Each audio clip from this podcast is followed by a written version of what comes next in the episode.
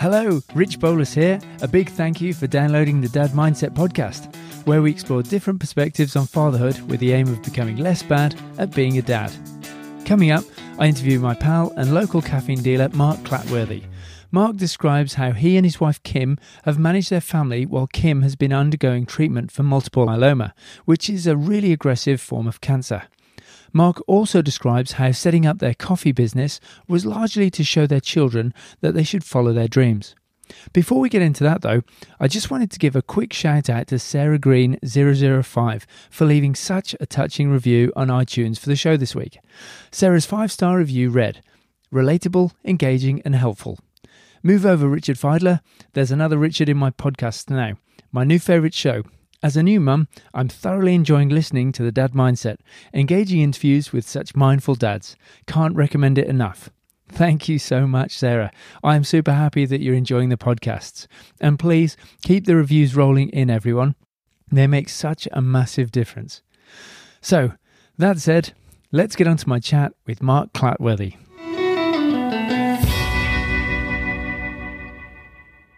Mark Clatworthy, welcome to the show.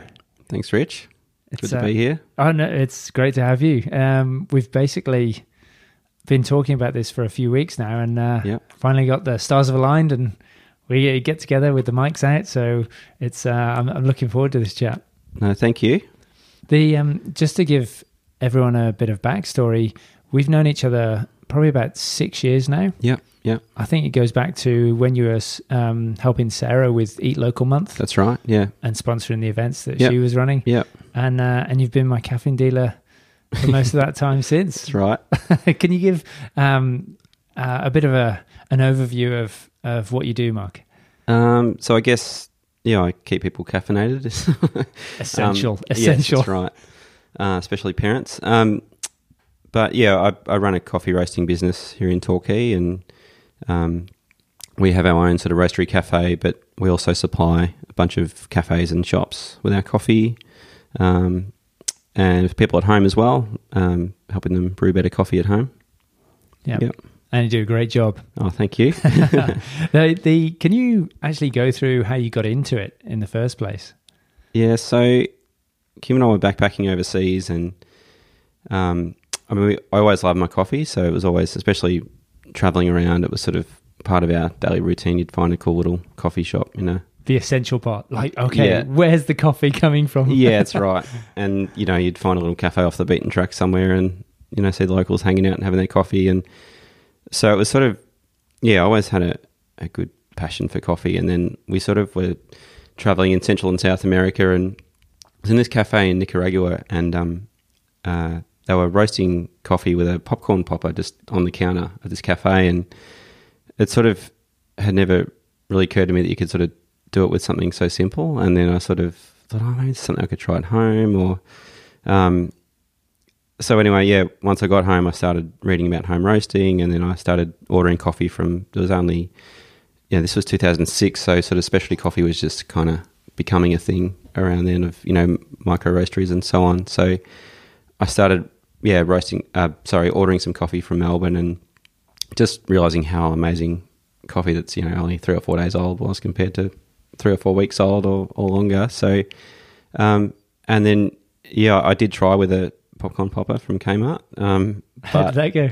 uh, it looked the part. It was brown, but it happened within the space of about three minutes, so there just wasn't any flavour there. It was no good. So progressed to um, a small electric roaster that would do a couple of hundred grams at a time, and yeah, then started oh just doing more of it and sharing it with friends and family a little bit, and then yeah, very understanding wife Kim um, let us move the cars out of the garage and install a, a commercial coffee roaster in the garage in residential Jan Juc. Um, and yeah, similarly, I was still I was still um, sort of an engineer by day and um, you know roasting at night, sort of Breaking Bad style, I guess, kind of thing. Um, and then yeah, still just sharing with friends and family and trying to refine the the roasting profile as we call it, trying different different beans. Um, and then yeah, I sort of wasn't loving my job at the time at this stage, and I just thought if I keep doing the coffee half-hearted. That was all it was sort of going to grow to. So, you know, I had a good chat with Kim, and she backed me, and yeah, I just thought I'll have a crack at this full time, and yeah, quit my job. It was 2013, and sort of yeah, a lot of tough times, but here we are, six years later, and still roasting away, and the cafe's getting busier, and all the rest. So yeah, it's good. yeah, it's it's amazing to have watched the progression of the business actually because you know um, we we touch base sort of probably a couple of times a week or something over those six years, and now like this morning we were playing table tennis with um, my daughters and some friends daughters in the cafe. Yeah. and it's just such a great culture you've built around that um, cafe. Uh, and it's a real testament to the work you've put in that you've built that community um, No, around, thank you. around your business. that. No, Yeah. it- it's. I mean, it's so good to to to see it. You've done a great job. Uh, thanks, Rich. Now, I think um, I love the reference to Breaking Bad because it literally was like that, wasn't it, in the garage? It was quite a bit, yeah. And what did the neighbor? How did the neighbors deal with this initially? Uh, yeah, I'll let a you know the couple that we chat to quite a bit. I'll let them know um, straight up. But then, um, I guess I just sort of forgot to tell a couple of the others, and then I had one or two that sort of said, "Oh, it's this weird sort of burnt toast smell at night." Uh, Did you know anything about that? um, sort of every every twenty minutes or so. um, it's about how long the, the batch would take. Um, so yeah, I explained that uh, it was actually roasting coffee in the garage. So um, I sort of smoothed it over a bit by dropping samples off around the around the court we live in, and um, yeah, everyone was on board then. Grease the wheels. yeah, that's right.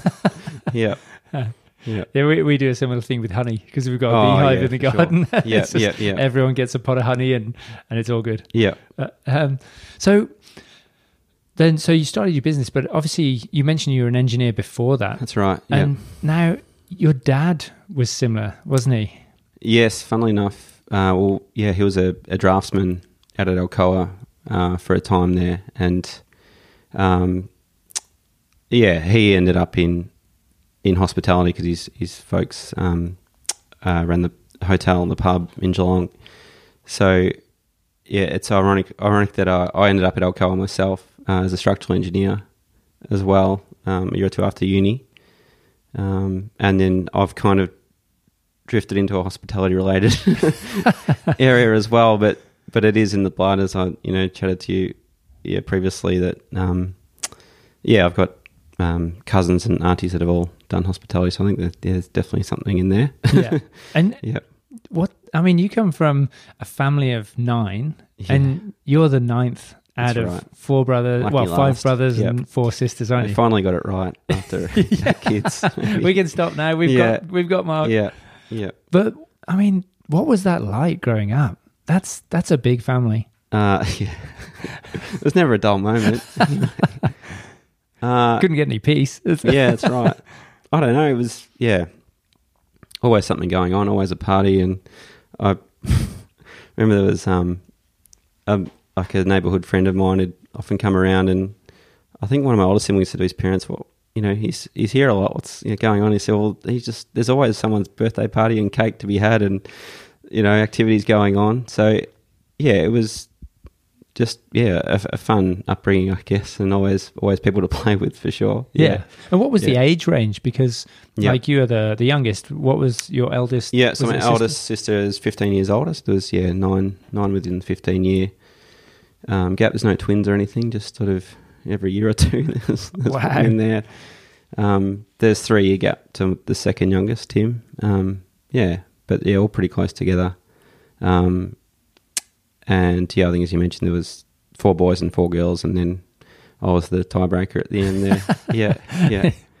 That actually happened, wasn't it? Your sister was on the phone to the hospital, wasn't she? Yeah. She said, "Oh, yeah, mum. Okay, so what was it?" She said, "Mum said it's a boy." And it's like, "Oh, okay."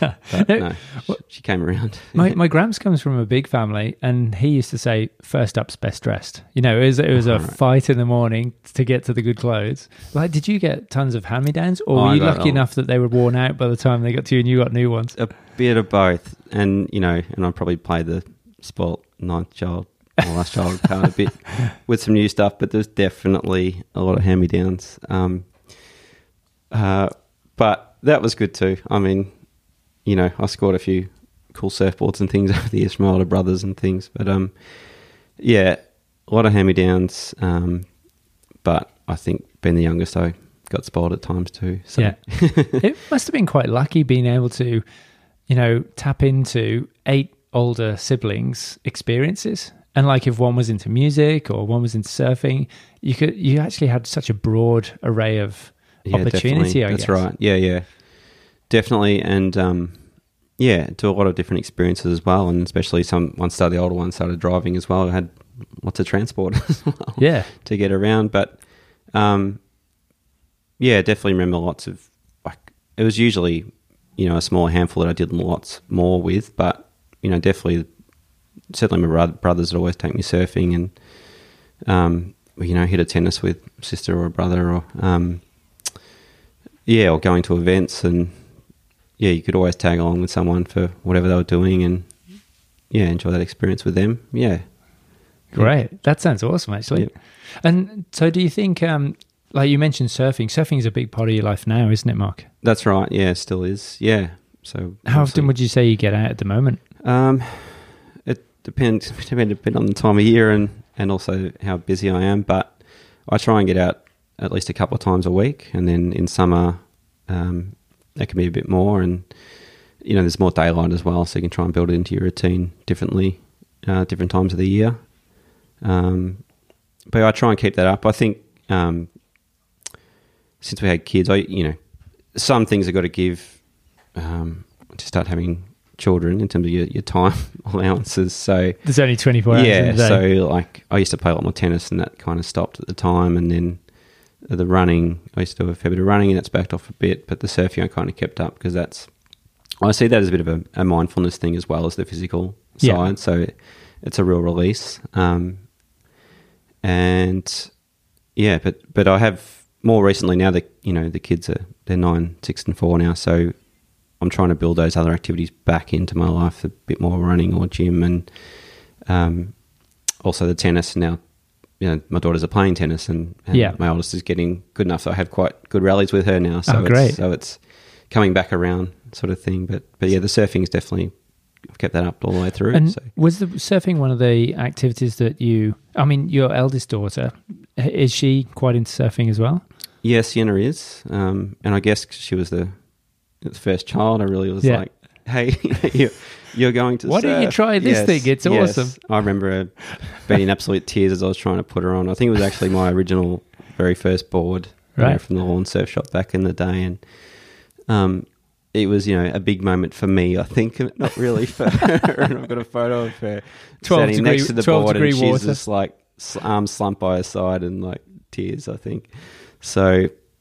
I learnt to just kind of wait a bit longer and not push it too hard. Did you hard. actually have a hiatus after that first sort of time? A, a little bit. It Right. was yeah, a bit of just water play for a bit and just do you want to just lie on the board for a bit and things. and I'll push you around. Um, yeah, pull you around and things. Um, but no, then all of a sudden she flicked a switch at one point and was keen to get into it. I got you know one of those soft G boards. oh, and, yeah, yep. Um, yeah, just step by step, got her standing up on that. She hated to wipe out. I, th- I think that was the key thing I did was then just trying to turn the wipeout into a positive and just I had another mate um, who did this as well and you know took a leaf out of his book I think with um, making it a real positive thing. So the wipeout. How was did you do that? celebrate. She'd You just come were up like, out of the water and you know the they're ready to cry and you're like, yeah, how good was that wipeout? You know, high five. You know, all the rest of it. Um, so you know. Sometimes you just wouldn't get away with it because it was Yeah, she'd be was like, "That was rubbish." Yeah, yeah. Seaweed in her mouth head that stuff. time. It's not cool. Yeah, Oh, did you have any Um, bad incidents like that? Like no, not board and- really. No, just just ones where you and look, wave selection is key here. you Right. push them on onto. yeah. I think one or two that it was about to break, and I thought that's that's not going to end well, and it didn't. And then you know, get get told about it from from her. But no, she's really, and now she's she's nine, so she's yeah, getting the hang of it pretty well now, and she's sort of paddling. The yeah, key thing now is she's paddling herself back out in the water a lot Oh, more great. than me killing my back, you know, trying to lift her over waves on the board the whole time. So. Does she go out with anyone else other than you? Um, yeah, sometimes with some friends we, we might bump into people we know down there, or we'll try and um, hook it up with a friend and his daughter and and go out. So, um, not really on her own yet as such, but Yeah. yeah, that that time will come. And she's yeah. a pretty confident swimmer as well. yeah, she is. Yeah, yeah. It's taken, and I think that's what's good about the activity. It teaches a lot of that, you know, conquering fear a bit, and like you know the trust in you as well. Because I'll be there just swimming next to her and within reach a lot of the time, and um, sometimes you know you look back and see a set coming like she's going to cop this, but in a way, sometimes you just you let it happen as well, just Yeah. to let them learn dealing with that, and um, but also showing that I'm just over here. I'm just I'll grab you. Yeah. like there's, you're not in any real real danger. Yeah, yeah, It's interesting because I, I remember for Annie, who's Yep. our eldest, she's um, the same age.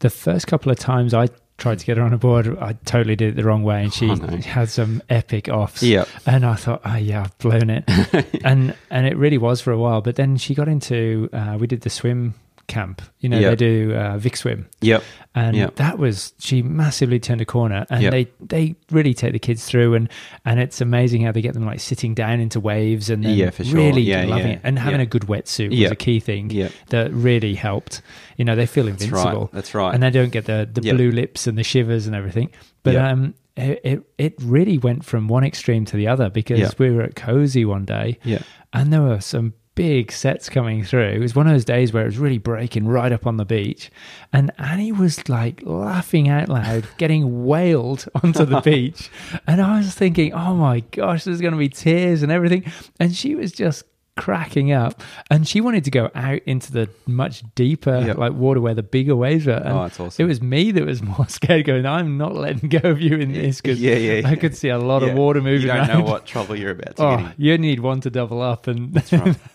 take a head plant into the yeah, beach. definitely. But it didn't take much to go from one extreme to the other. It- It's, yeah, that's right. it's fascinating, isn't it? yeah, yeah, that's right. It literally feels like turning a corner. Yeah, And what about your other daughters? Because you've got Eve and even Maya. Maya. Yeah.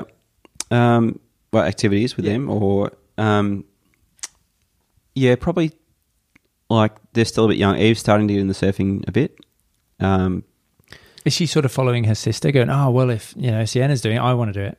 yeah, a little bit. Like it, she didn't for a long time. She was slower than Sienna on the uptake to want to do it, and so I.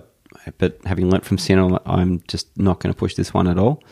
Um, but it was actually it was actually New Year's Day this year. I went down to Point Addis. It was just a perfect blue sky, calm water day, perfect tiny little you know half to one foot wave for Yeah. her and low tide, and it was just yeah stars were aligning for it. And she's like, yeah, I want to have a go, and and she got up, and yeah, it was just a great moment. And then since that, she just took a lot more interest that summer. And then the, I think one thing that impressed me was one time, you know, which I often do, just nick out with Sienna because we can just go somewhere and surf, and you know, she's at a certain level now. Um, but Eve said, "Can I come too?" And like came, and so it was just us three. And so she was suddenly because she's got Maya who's eighteen months below her, so often those two kind of get lugged together. As, Yeah. you know, they're not so capable ones at certain activities. Yeah. So she suddenly was coming with her big sister Sienna and me to come surfing. So Do um, grown up stuff. Yeah, it was great. And so it was small enough. Sienna could kind of she paddled herself out, could handle herself, you know, further out, and I just hung with Eve in the shallows, and she kept getting up, and yeah, it was great that she finally, you know, joined us for the bigger girl sort of Great. activity. So, so it's been like eight months now that she's been. Yeah. She hasn't got in this winter, but It's been pretty but- cold. No, but yeah, Sienna's still got in a couple of times this winter. Yeah, Oh, great. yeah, And uh, how about uh, Maya? uh, yeah. More so, probably she's definitely, you know, can be yeah could have drawn the line in the sand with what she Yeah. wants to do or well, not I mean, do. she's, so she's four, isn't she? that's right. Yeah. yeah, and so often with her, yeah, still the, just the beach activities I enjoy with her, I guess. Um, yeah. yeah, she got in the water a lot more this summer, and so a bit of water play, and um, uh, she has her own boogie board, but we pour a little bit on her, but don't do a lot more than that, and and just you know they love playing with the sandcastles and, and things on the beach, and Yeah. a few ball sports and things. So I think, as you know, you know having having the beach here in our in our backyard basically is is great. It's such a great activity for kids. Just even in winter, you just go for a walk down there or whatever else. Go So, to the rock yeah. pools. And then, yeah, and then just, I guess at home, activity wise, is with all three of them, you know, the standard sort of Lego and, Um, we're doing board games as well lately. We've Oh, which been- ones? Um, oh, Sienna just got Cluedo at the moment, so that's that's a, a brand new one she just got. So, Yeah. But otherwise, I've also got a few from the, the op shop, like, and they're, literally from the eighties, so it's you know Oh, come real on. legit. Name like names. Headache. Yeah. Headache. Uh, are they into any others like checkers and? Um, Things bit like of backgammon and chess. Yeah. Yeah.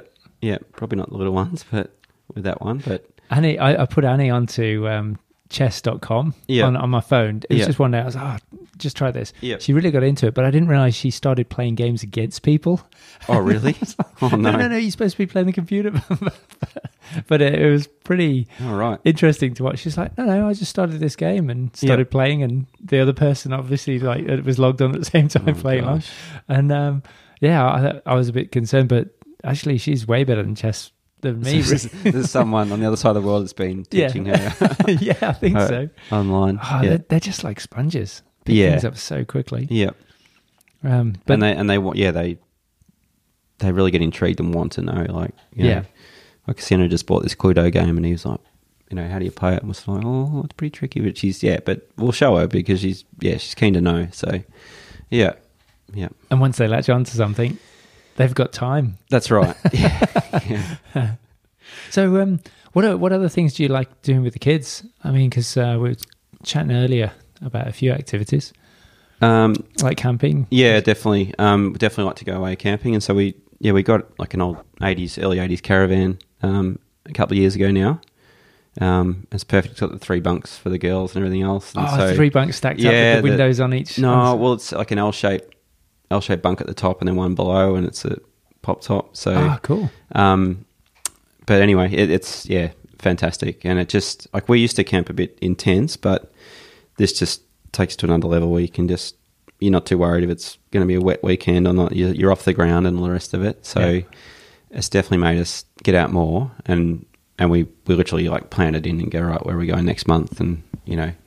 Um, we've done lots of little tricks, mainly locally down the Great Ocean Road here. Um, we're about to go late September up to sort of mid New South Wales coast with it. Um, but yeah, we the girls love it. I mean, I know you do it with your kids as well. It's just, um, oh, it's just they just take it all in. They just you know look at their surroundings and play with ducks or the river or you know go we go on a hike and um, it's just they yeah they just love it. Just so simple. Campfire, marshmallows. Yeah, you can't go wrong. It's all the good stuff. Yeah, yeah, yeah. And I mean, tell us about the time you uh, took Sienna uh, on a daddy date. Oh yes. So early on, it was when we just had Eve, who was so Sienna was three and a half. We had our second daughter Eve, and I thought, oh, A, I'll you know we'll let Kim kind of settle with the baby a bit at home, and B, I could have a bit of yeah one on one daddy daughter time here, and so we loaded the car up to camp down at Cumberland River for uh, just for one night, um, which turned out to be just as much gear as you need for seven or seven nights or so. yeah, and just having that one on one time was was great, and yeah, I still remember at some one point going, oh, you know, this is nice, Dad, just you and me.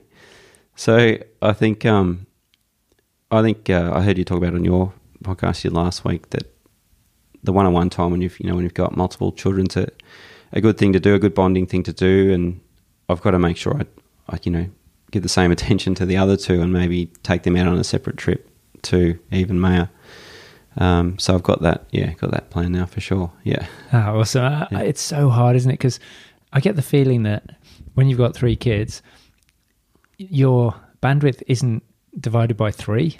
It feels like they get about maybe a fifth Yeah, or a that's right. sixth of your, your bandwidth. I don't Yeah. know how that works, but that's how it feels. yeah, I think it's because when when you've got like two, it'll be spread and it's not equal. And That's they, right. they definitely don't feel that it's equal, and Yeah. I guess rightly so. And yeah. It's tough, and really That's it. pulling that one child out and give them one to one, I found has been so good. Yeah, that's right.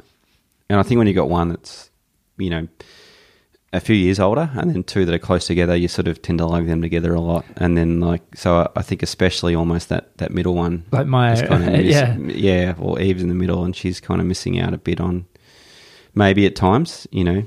Um, so that's why that that surfing incident was good, where she joined Oh, us gotcha. and, Yeah, and came along, and you know, broke the shackles of being one of the little two stepping up into the big yeah, leagues. Yeah, yeah, yeah. Um, yeah, So you've got the three girls, Mark. Yeah. Um, how long have you been married to Kim? uh, twelve years now. Yep. What does Kim do uh, that you reckon is really ace uh, with the kids? I mean, apart from being super mum in general. Yeah, apart from everything. Yeah. Um, well, since it's book week at the moment, I, I have to say Kim's definitely a pro at preparing the girls and their costumes for the uh, school parade this time of year. Um, gets them, yeah, decked out well in the book costumes.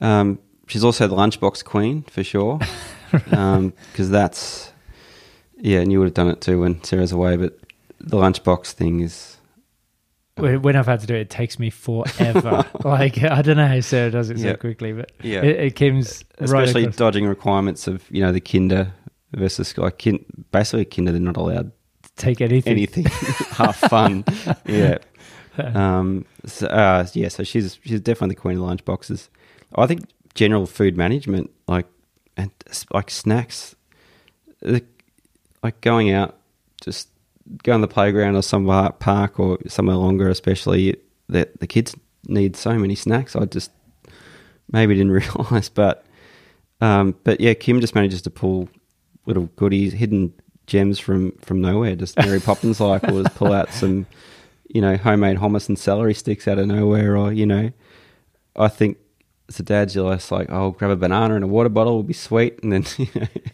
um, and that's burnt through in like three yeah, seconds. that's right. And the, why are the kids so angry? What's going on? Oh, yeah. And so As I'm three coffees down, just enjoying myself, and yeah. Um, but no, she's definitely good at yeah preparing for even small trips to the playground. Snacks are required.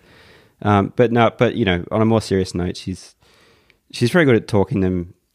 I guess talking the girls through their emotions and and feelings that they might be having, and you know, could be an issue with with friends at school or or whatnot, and they're trying to make sense of it. And she's good at just kind of breaking it down and and talking them through it and helping them make sense of it. So I think that's something she she does really well with the girls. Yeah, for sure. yeah. I don't think the listeners know, but Kim's had a really rough time over the last year, hasn't she? Yeah, we had some pretty bad news, or very bad news last year. Um, that she she got diagnosed with multiple myeloma, um, which is a, a blood cancer in the bone marrow. Um, but I guess because sort of the backstory to that is she went through breast cancer at the age of thirty and had treatment for that, and we you know came out of the woods with that and went on to have the girls and all was fine, and then she was then yeah in the midst of you know in and out of hospital a little bit early last year, just taking some measures to stop breast cancer coming back now that she's you know older older and so on, and then yeah just sort of out of the blue this diagnosis came about the multiple myeloma and um, just yeah it's unrelated to the breast cancer just totally from left field. So it just kind of yeah put us on the ground really. We're just like no we we, we don't need this right now. Um, so yeah it was definitely a shock. Um, and yeah it was just then the case of what next? You know what what is the path forward? Um, what do we tell the girls? Um, what's what's this all look like now you know going forward? So um, it's a very rare, rare very rare disease um, usually in people that are older. Um, I think there's something like 300 Victorians a year that get diagnosed like you know so usually they're over 60 and whatever else. So very rare. It it can't be cured um, but it, it can be managed essentially so I guess the good thing was they got it super early. Um, like it hadn't, it, it can potentially cause holes in the bones and so on. So it hadn't done any of that at all. Um, they picked up, you know, picked it up very early, and then it was just a matter of planning out the the treatment from there.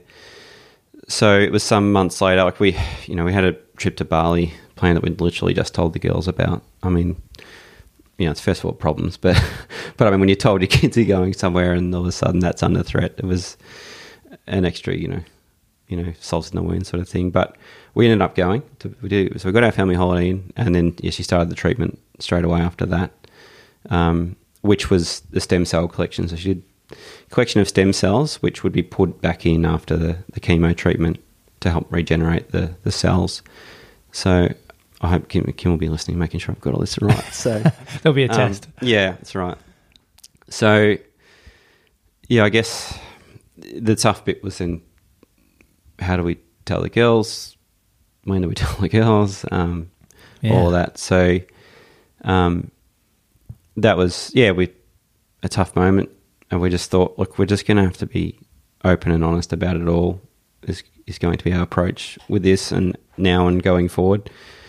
Um, so yeah, we just as at just the dinner table one night, we just you know basically told them just said, girls, look, we've got some news to tell you, and it's not great.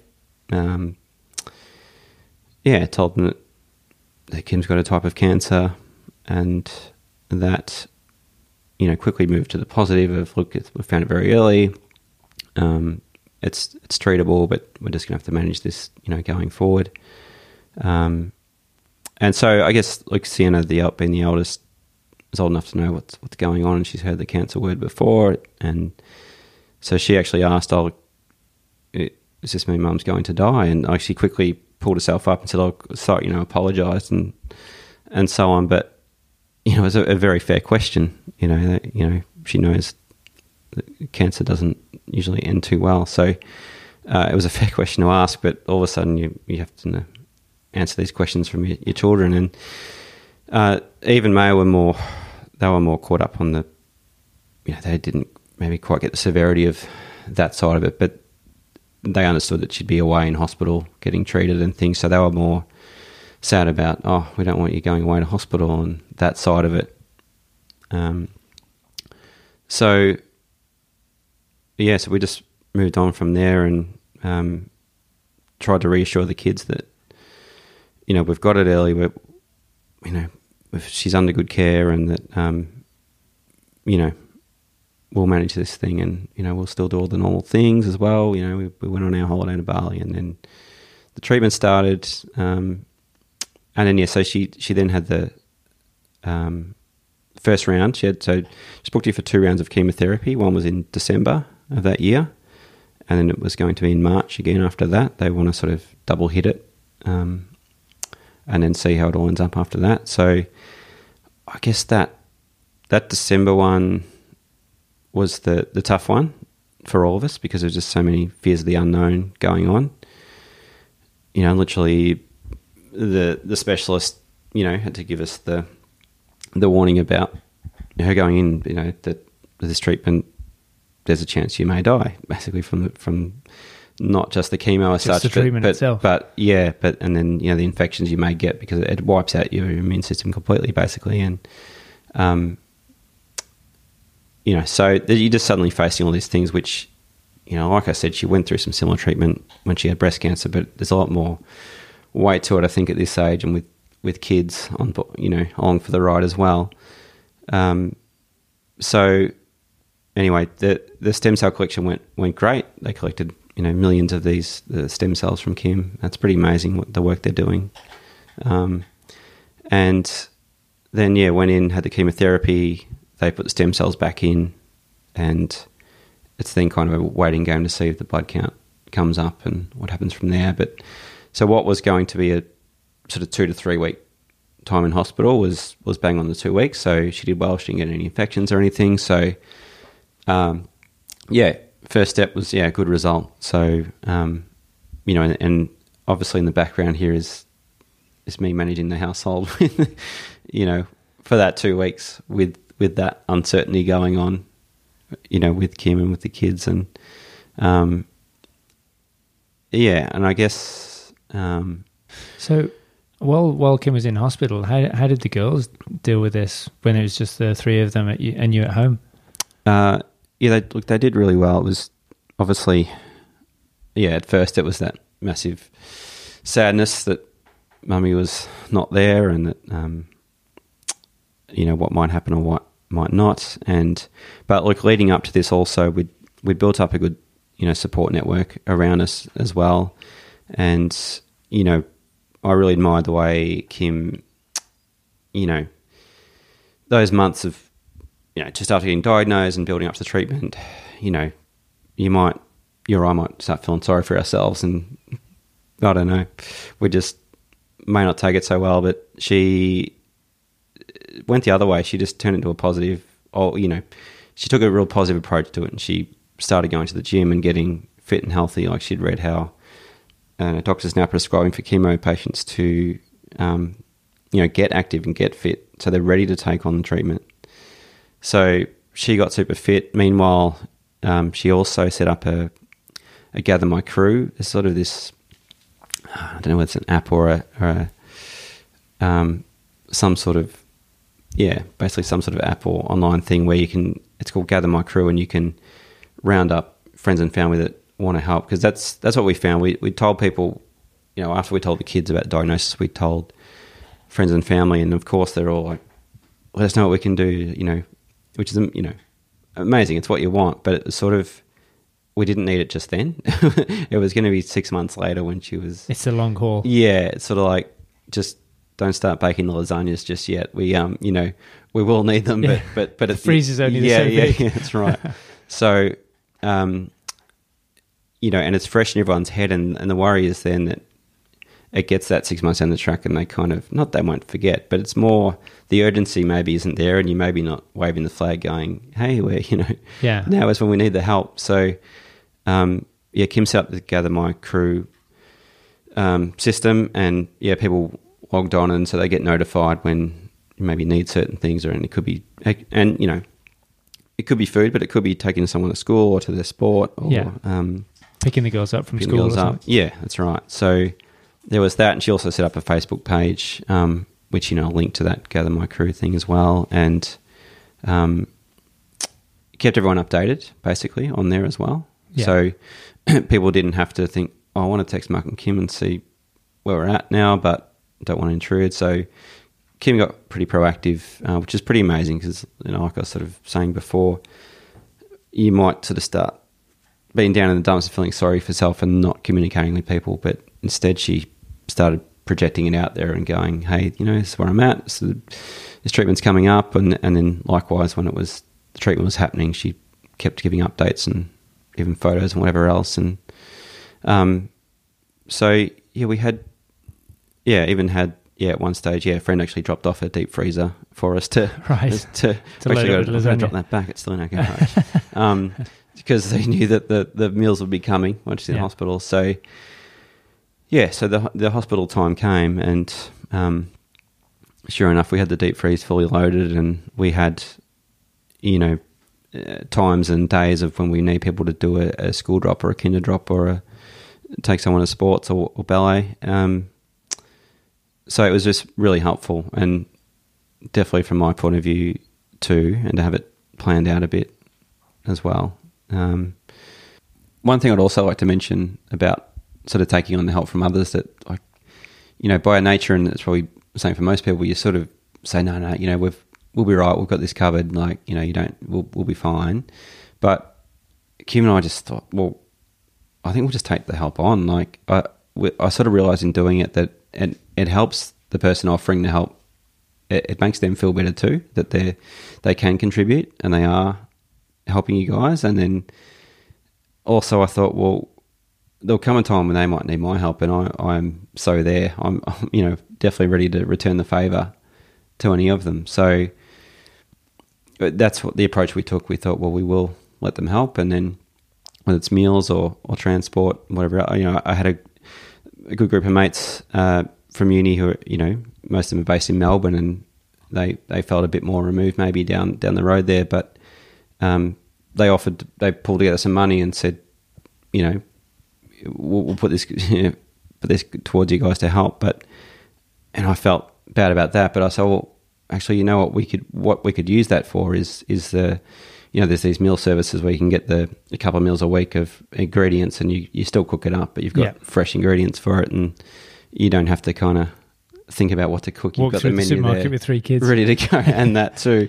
Yeah, so um, I said, yeah, well, let's put it towards that that delivery service for for three months or whatever it was, and um, again, they felt that you know good that they were helping in some way, and and it, it, made it more convenient for us for for that difficult time while we're stretched. So um, I, I just think you know we'll definitely return the favour someday, and it's it's important to to to let people help.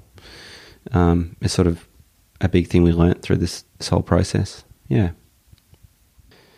So yeah, the girls, so, and I think that helped because obviously you've got the emotional side of it going on, but I think having your routine still going of your meals and your school and everything still going fairly normal, then I think that kind of helps uh, that that all of that hasn't fallen down as well for the Yeah. kids. So um, we wanted to keep everything else as normal as possible while doing it, and yeah, and then we visited Kim as well, and I think that that first round maybe try to get in there too much, and then it's a lot of driving. You know, I'm running around for my job during the day, and then grab the kids, go down, visit her, and then it's that awkward arsenic hour around dinner time, and you, Yeah.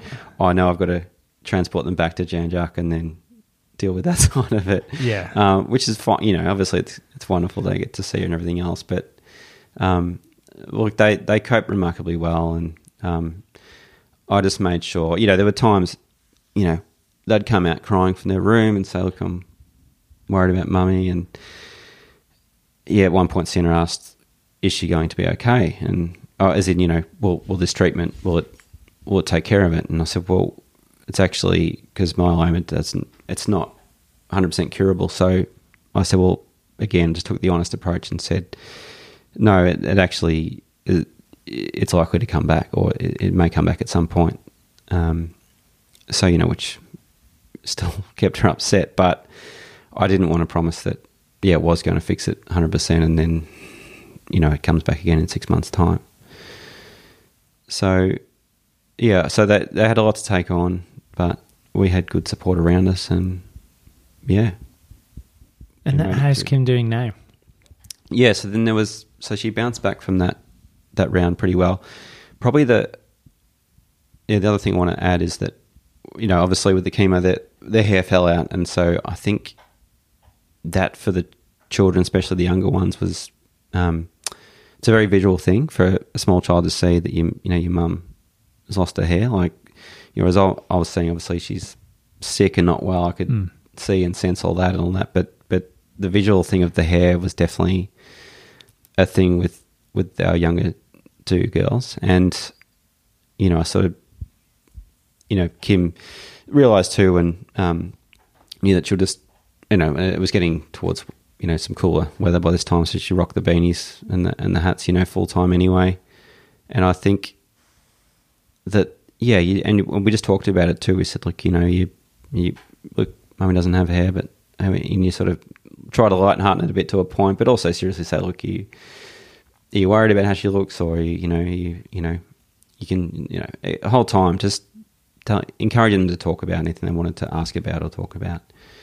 Um, and so yeah, but yeah, soon enough, Kim was back, you know, exercising and doing normal stuff, you know, basically. So and then the next round came in March where she had to go in again for the that already collected enough stem cells, so she didn't have to do that bit. But it was again the chemotherapy, and it was again going to be two to three weeks. But um, again, she smashed it in two weeks, bang on.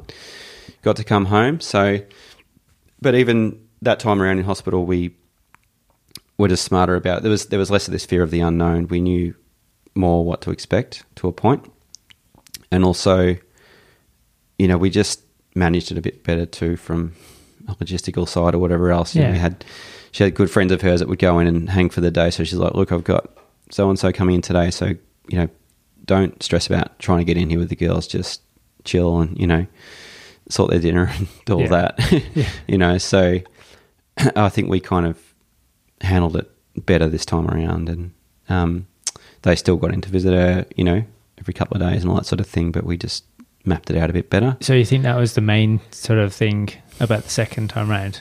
Really sort of being a bit more spread out with the visits. I think, so. yeah, that well, that was part of it. Part of not getting everyone so tired, um, and yeah, and just using you know a bit of FaceTime calling instead for them rather than have to go in. Yeah. Um, yeah, and then yeah, again she yeah came home and you know a bit at first, but then yeah, quickly again back exercising. Um, you know the the hair she's rocking the short hairdo now. The hair's coming back strong. So, um, and yeah, back working. She's back working a couple of days. as well, and yeah. So, and oh, the positive is the good story here is that um because after the first round there was still a couple of the bad myeloma cells present, um, and but after the second round um, they found it completely got rid of all those bad cells. So um, that was the real relief that it all this crap we'd gone through, especially Kim, Yeah. had actually worked, and um, yeah, it, it, it's it's amazing. It's it's just fantastic that it worked, and so it's all cleared. But I mean, and now we just we just monitor, just play the waiting game. It, it will try and come back at some point, but could be six weeks, could be six months, could be six years. We'll you know we'll just wait and see. And um, in a way, we're we're better prepared than some forty something year olds because we we know what to look out for and what, what's going to try and come back in. A, you know, you might get some people that have an illness I don't know about yet. So. Yeah. what, what are the So- things that you have to look out for? Oh no, I just mean like you know, um, other people that might be sick. Gotcha. Yeah, Yeah. yeah, yeah, Yeah, yeah, yeah. yeah, yeah.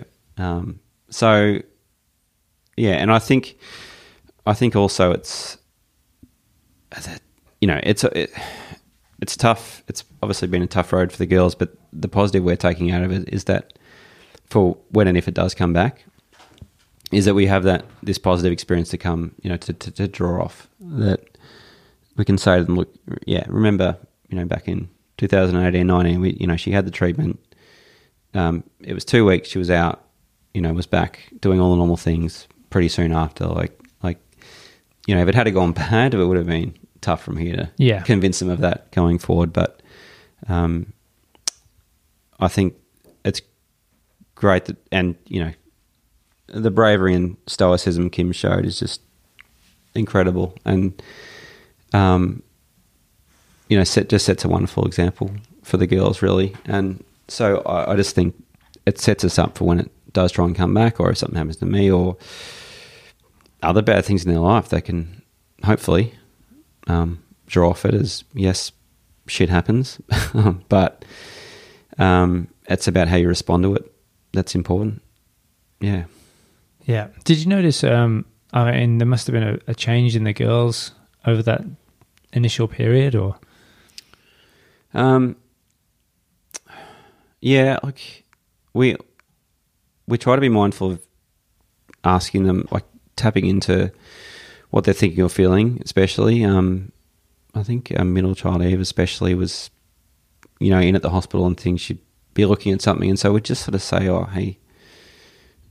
You know, do you want to ask anything about that, or you, you know, and, and sometimes she would, you know, it, it just took that prompting from us, and I think even since then, if they're quiet at times, or if there's, you know, there would be the odd outburst out of nowhere too, and you think that's more than just tiredness or being hungry. There's, you know, yeah, which is the normal excuses. There's sort of there. something else brewing there. So I think, um, yeah, we again just we tried to be as mindful as we could that maybe it's relating to that, and you know that it's been a big stress in their life, and that we need to just open that up and talk about it, and um, and Sienna actually of her own doing, she brought up that at her school there's a, teacher who's qualified in doing art therapy with students. Um, uh, so yeah, we said for sure, it's you know we can get you doing that. So she, I think it was, I think it was sort of one day a week she'd go in there for an hour or so with with that teacher and um, do an art therapy session, which How, how does that work? well, it was fairly new to me, really. Like, but yeah, I've looked it up since, and it's yeah, it's quite the thing. So, um, look, and I, I didn't. We sort of left it as a bit of a private thing for her in a way, but Yeah. but essentially, uh, I guess the concept is she got her creating or, or drawing and and um, expressing her feelings with that rather than verbalizing or or you know shouting. I guess so, and it was to give her a mechanism at home or with anything really. But but if she if the stress is about about Kim or you know anything got to her that she could go to a room and just draw or create and um, put her mind to that and and she's done it at times since where she's you know just about we were both arguing or worked up about something maybe something fickle and instead of getting to that point where you're arguing over nothing she'll she'll go to a room and um and just draw and like just yeah, and I, I think it just calms her and it gives her a, a, an outlet basically to to express herself. Yeah, um, yeah. We got the draw, we got one of her main drawings back recently. Actually, it's just, um, and it was quite quite telling. Probably it was just it was a a turtle swimming underwater and kind of looking up and sort of with well, quite a concerned look on its face, but it, it you know had all this decorative, um, you know, sea foliage and things on the on the ground. It was a beautiful picture in itself, but the turtle, I don't know. To me, it just you could tell it was maybe the turtle looking up, thinking, "I've got this weight above me," you know, going on, and um, it was yeah, it was incredible. And she yeah she I guess expressed what she was feeling at the time, and it, it came out as this amazing piece of, of art. Yeah, yeah, Wow. yeah. And is she still drawing quite a lot now? Uh, she does, yeah, yeah. Like she she did already anyway, but um, yeah. And then it's good to know that she uses that too as a tool for stresses going on. She she could use that for life going forward. Yeah. Maybe I should look at it myself. Yeah. Yeah. Are there, are there any things that, looking back on, that you would have done differently at the time when you first heard about Kim's illness? Um, don't know. It's a good question, but I suppose it's different for everyone. yeah. No, I'm not sure. Yeah. No, totally. Um, and so, obviously, Kim's um, in a in a good place now. Yeah. With um, it- it's gone away for now. It could come back in the future, but obviously she's doing everything she can to stay on top of that. Yeah. And how do you think the girls are actually sort of reacting to that sort of, I guess, proactive approach to dealing with things? Have they sort of really jumped on board with it as well? You know, Kim getting staying fit. and Yeah. It must have had a huge impact on them as well to actually almost role model the way you guys dealt with it. Yeah, yeah. Well, hopefully, like they they took positives out of it. Um, yeah, I think um, I think so. I think um, we need to make sure we that although you know Kim's better for now, and we're sort of through the through the woods for now, kind of thing. We've we've got to make sure we keep tapping in with them and making sure they're they're okay with everything still, Yeah. um, and those feelings. And so, you know, recently she had a little uh, little getaway actually for a few days up up north for some some sunshine with a friend, um, just to take some time out. And you know, the girls, especially our younger two, yeah, were very upset, and I, I even more so than you know. I mean, they get upset when Kim goes off to the shops normally, and, and I'm home with them. But but it was like they were legitimately, you know, upset, crying, and um, especially night going to bed and all the rest of it. And I I sort of got this feeling that it's relating to that her going off to hospital thing, and so I made sure I reassured them that look, you know, she, you know, mummy is just having a little break. She's, she's, you know, she's, she's having a great time. You know, a little getaway. She's going to come back all fresh.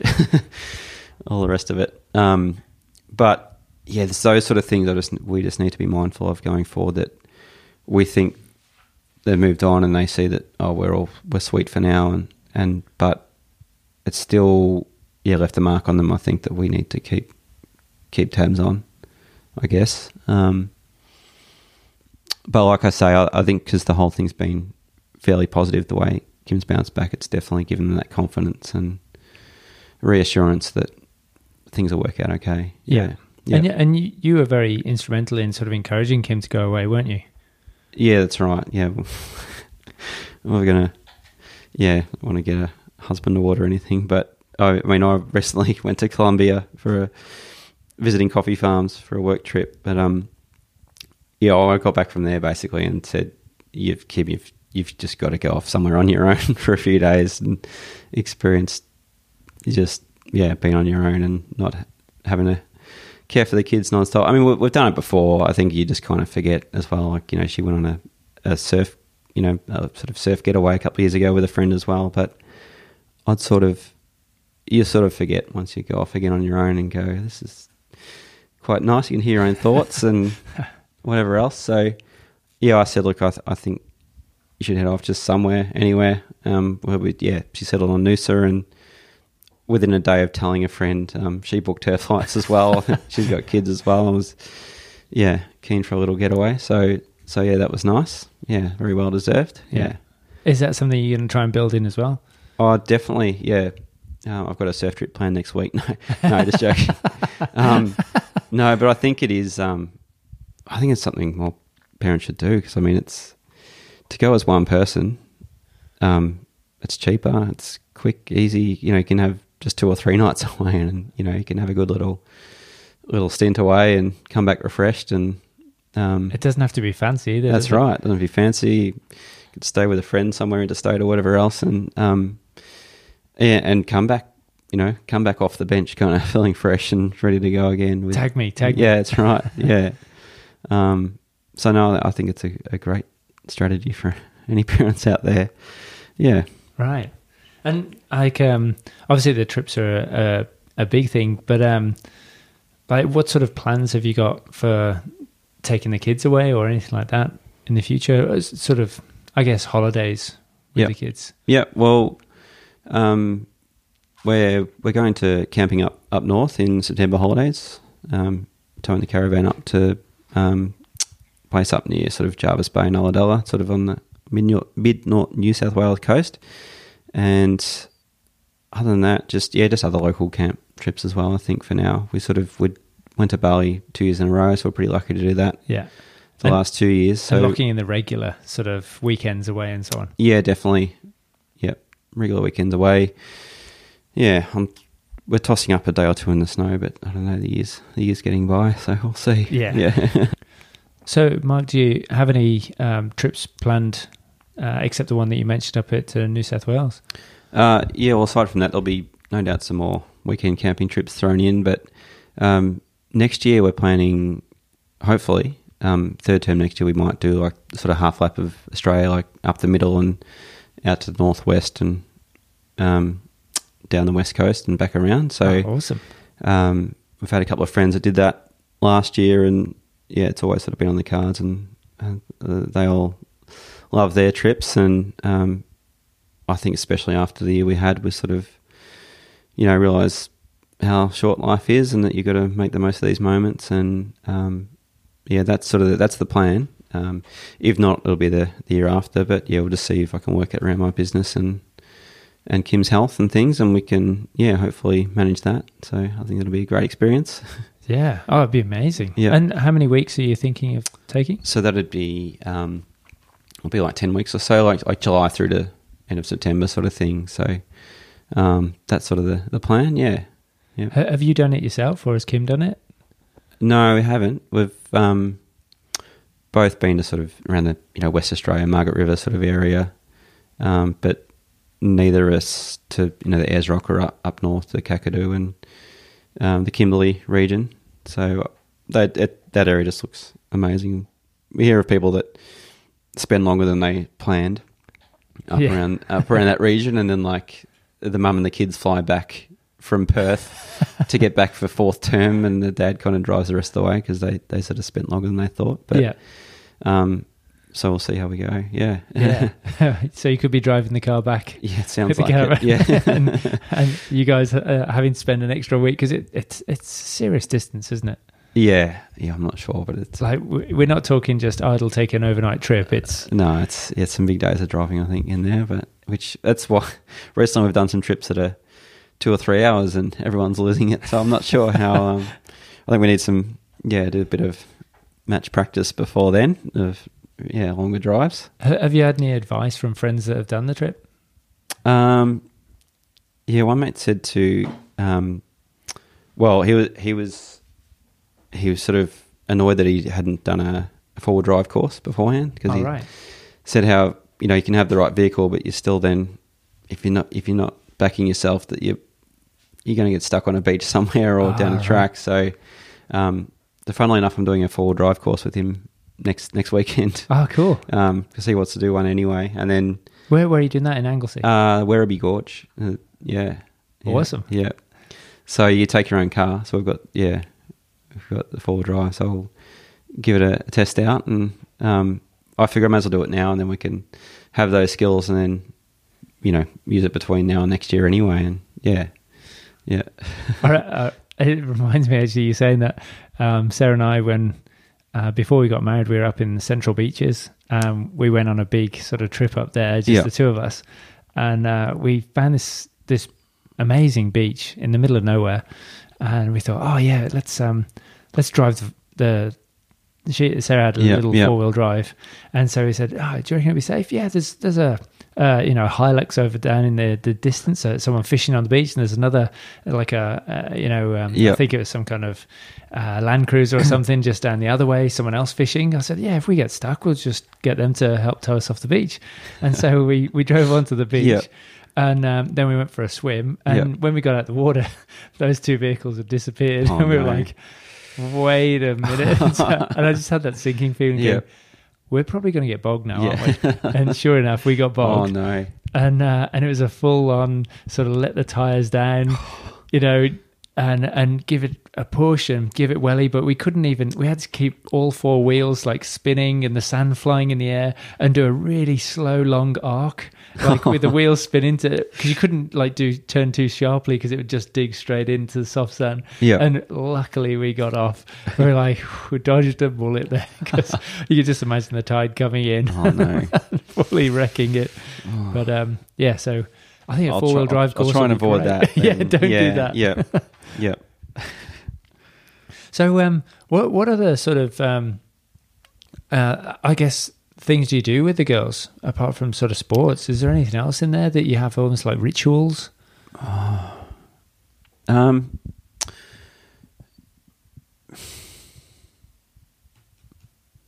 I don't know. That's okay, even if it's like favorite restaurants or Yeah, well, ocean grind, of course. no, but yeah, I mean, we do we do like going to cafes. I suppose I always have anyway. So we will we do frequent not just my own cafe, but other ones around. are the girls very critical of other people's coffee now? Very right. discerning. Oh, Yeah. God, this is This rubbish. babyccino is not up to scratch. There's only two marshmallows, not three. You've burnt burnt the Yeah, uh, the milk. That's right. no, they're they're pretty happy with whatever they get served up. are they are they pretty like? Do they like hanging out at the uh, cafe with you at all? Or? Yeah, they do. They love playing the table tennis there and um, take a bit of interest in the roasting now. I think as as they're getting older, they you know wander over sometimes and have a bit of a look. And well, I mean, they've always like pressing the buttons on the roaster and always made sure it's off when they do. Um, but that could be something I start training them up on. yeah. Ah, Take an interest in in that hobby. Yeah, the ho- uh, just I mean hospitality in general. I think is yeah, a great sort of um, I guess job for kids to do. that's right. It's such a transferable skill. Yeah, we sort of yeah, but like before the cafe, as you know, um, we had the the caravan we used to do at the the farmers market, Yeah. serving coffee too, and uh, they've you know they sort of grew up watching that getting built and sitting. You know, I've got photos of them sitting on a milk crate down in the corner, you know, while I'm making coffee and whatnot. And then as they've um, gotten older, they've you know all tall enough to see over the counter, or you know trying to oh I'll help take the money, and then like you know the customer waits 10 minutes while we try and sort out the denominations. But yeah, no, I think it's a great thing to be part of. And they, you know, they literally, yeah, they're doing a community thing and um, dealing with, yeah, dealing with strangers, dealing with customers, you know, and um, that's all a bit of fun. Yeah. Yeah, I mean, but you've got a great customer base, haven't you? I Yeah, mean, that's right. The, the whole community. Yeah. It's it's like whenever we go to the farmers. Well, we used to go to the farmers market. Yeah. it was great because it's just like catching up with friends every time Yeah, you go for a right. coffee. Yeah, and I think I th- that's sort of part of the thing I love about coffee is the way it brings people together, and it's this real social aspect to it. And um, yeah, the market was definitely great for that, and um, and now yeah, the the roastery space as well, and I have to say, the table tennis table is a, is a master stroke. It's a win. It really is. That's it's right. It's so good, yeah. and it gets pretty riotous there, doesn't it? Like, so you get Oh, some, we get we get we got a couple of guys that they bring their own bats in over lunchtime. the um, zip, unzip the yeah. the the, the um, and the, and you know they'll stand like three meters back from the table and just go for it, Forrest Gump style. um, um, but no, and you know it's great that you know the kids play as well, and certainly after school holidays I have to repair a few paddles. But um, no, look, I, I think it's it's yeah a bit of fun and creates a good vibe in the in the cafe as well. Yeah. Ah, it's uh, it's great what you've done. I think it's a real testament to you know all the hard work you've put in over the years. So uh, well, No, well thanks, done, Rich. Mark. No, thank you. Appreciate it. Is there anything that you you'd like to sort of mention? I guess from being a, a, a dad, any other takeaways or things that you know you feel that would have been good for you to know, or Um, yeah, well, probably. Oh, look, I think, I think, um, so sort of, you know, before having kids, I think, you sort of, it's important for new dads to know that there's, I feel like there's this whole other, once you've crossed the line and had kids, you know, there's no need to really panic because there's this whole other chamber inside you that you haven't really tapped into yet. You sort of, and you don't know about it till you've got kids. I feel that you, you know, this resilience and and and strength and a, and a, you know, ability to re- remove nail polish from a four year old's hair or whatever else is um yeah, Stay calm under fire. yeah, it's um, you've you've got this resource in there that you have. Yeah, you, you, it feels like you haven't tapped into it yet, and so, and, you, and you can draw on that once once you're put in the situation. I I feel. Um, you, I, I guess it's part of growing as you know, as a person. It's pretty amazing that your kids do this to you. I think. Um, but yeah, you have those reserves there. I think is an important thing for people to not panic about. yeah, Um, otherwise, um, yeah, I think other advice is to just. oh, I've got some. Yeah, I think other advice would be, you know, I think asking them one on one how their day was, say how their day was at school, or you know how their day went, and and not just as a group because often didn't tell you how's your day. Yeah, good. You know, how's school? Good.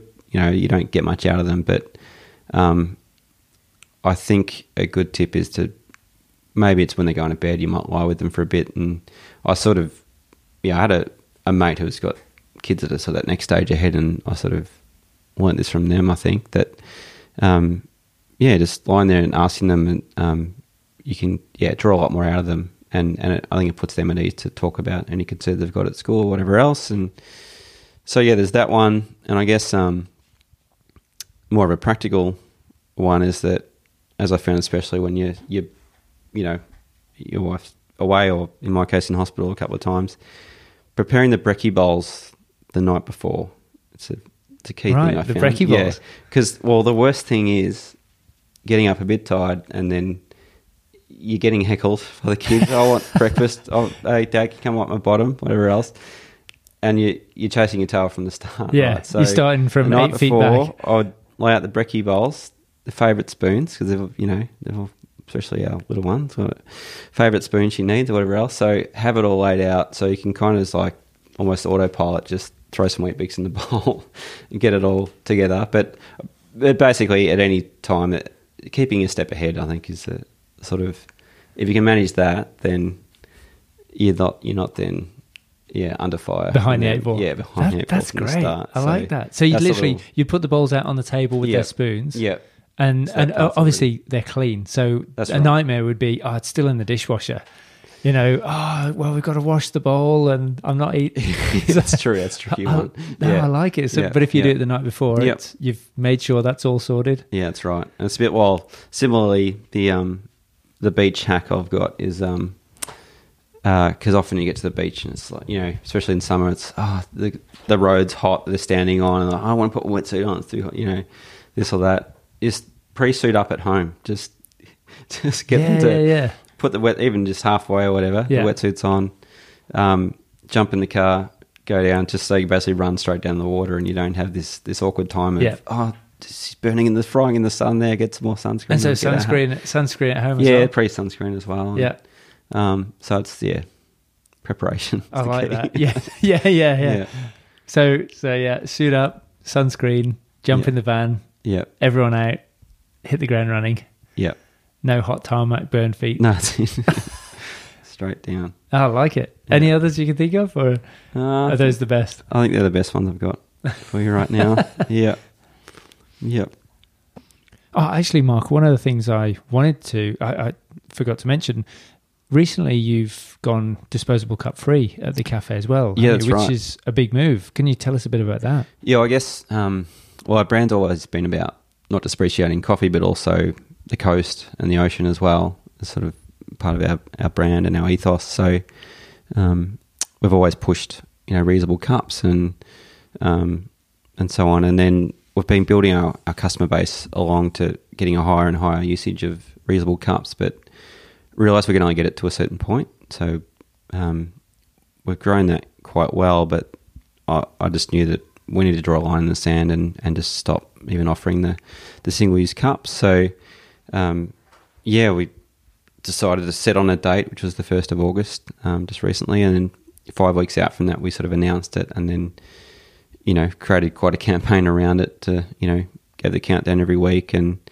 um, had signage up at the cafe and so on. And so, yeah, anyway, we, we, we got there and we're still in business. And uh, I'm keen to, I'm really keen to encourage other cafes to, to do the same. You know, even if they're not using our coffee, it, it doesn't matter. We sort of just want, um, yeah, want to minimize waste basically. And, um, you know, we legitimately care for the environment and the ocean. And yeah, my, my kids do too. Like I was telling you earlier that, um, uh, especially Sienna, who's, you know, nine years old, and um, she even like during our campaign emailed me a document. You know, she'd use a lot of info from from online and whatever else, but still put it together, explaining you know how many billions of um, single use cups go into waste and what it does to marine life and and whatnot. And emailed it from a school email to me and said, "Hey, Dad, can you please print this out and put it up at work?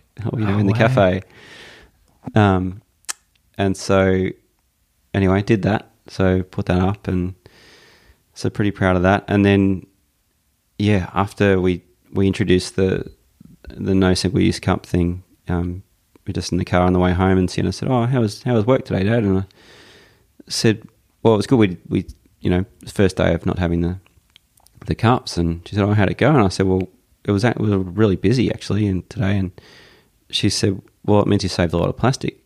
So that was pretty pretty cool, very insightful. So That's cool. um, yeah, I guess you know the other side of or part of our branding when I was setting it up and our business is that not just for my own beliefs in supporting the environment, but setting an example for our girls as well. And it's what I, you know we want them to you know get to enjoy nature as as we have growing up, and um, show them also that we, you can change things and you can just put your foot down and take a stance and you know business business can do good. And um, yeah just wanted to set a good example because I you know we try and be good at home and then you know, but if I was handing out all these all these disposable cups every day it was you know weighing on me that hey it's a bit hypocritical to be doing that as well. So yeah we've we've ditched the cups and the the response from you know the whole communities and our customers has been amazing just super positive and um, we've had new cost customers turning up that just heard about it and say, I love what you guys are doing. So I had to come check you, check you guys out. Um, yeah, so it's, it's been, it's been great. Ah, it's fantastic to see. And No, thank you. I, I think it it's really important because obviously uh, reusable cups have been around, and, and we've got good friends that make amazing ones, like Yeah. you know Matt and the team at JOCO, Yeah, for sure. and Yeah. so there's that end. But having a cafe actually draw the line in the sand and say we actually won't serve, you know, one use single use cups. yeah. That that's a huge sort of message, isn't it? And Yeah. and and obviously that forces people's hands. Were you a bit worried before you actually did it? Yeah, definitely. Um, and it, it felt good to actually just make the announcement and the, and the positive response we got from it, like just really really reassured me in it. But it but it felt good to kind of just say it and go, yeah, this yeah, this is what we're doing, you know. Um, but yeah, the response was great, and then yeah, since doing it also, I think um, you know, there's, it, it- you're right. It, the fallback op- if the fallback option's there, the people will still use it. Yeah. So, you know, literally, the, we were two weeks out from from stopping the cups, and a guy saw the notice and said, "Oh, oh, you're getting rid of the cups." And I said, "Oh, yeah, but you know, it's two weeks to go. You know, don't don't panic. It's all right." And he said, "Oh, actually, I've got I've got a car. I've got a reasonable cup in my car. I'll just go get it." And hmm. so, it's that mindset, it's that you know behavior kind of shift that And that's yeah, that's doing what. I was thinking. It, it takes like you forcing your customers, yeah or not forcing them, but but making it like a, a team.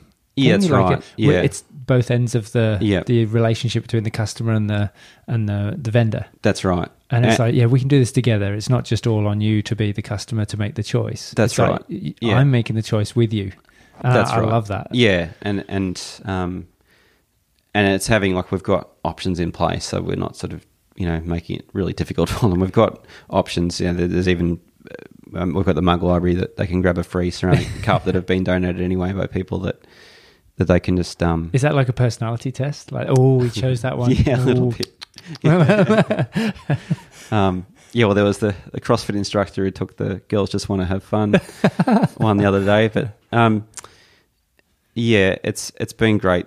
Sort of also for it's mostly our new customers that don't know about it yet, but they you know so they're the ones we've, we have that slightly awkward conversation with, but it's kind of cool seeing their minds get blown a little bit with you know oh what, you, what, what do you mean you don't have the cups but but most of them have been great and they've just sort of gone oh yeah yeah okay I'll just grab one of these these ones then or I'll, or I'll And buy this certain cup or whatever They've and a and then they're like, "Oh, that's that's, that's great. That's that's great. What you, that's great idea. Great you're doing that." And so, look, we have had had a handful that have walked out. They're just like like not arms up in the air, just kind of like, "Oh, like, you know, I really wanted to lead them on my way to work, and I don't really want to buy one right now." So, um, that's to be expected. But you know, like I said, it, we're not too worried about losing a handful of takeaway coffee sales. We're more about the bigger picture and you know being true to our ethos and, and long term goals. So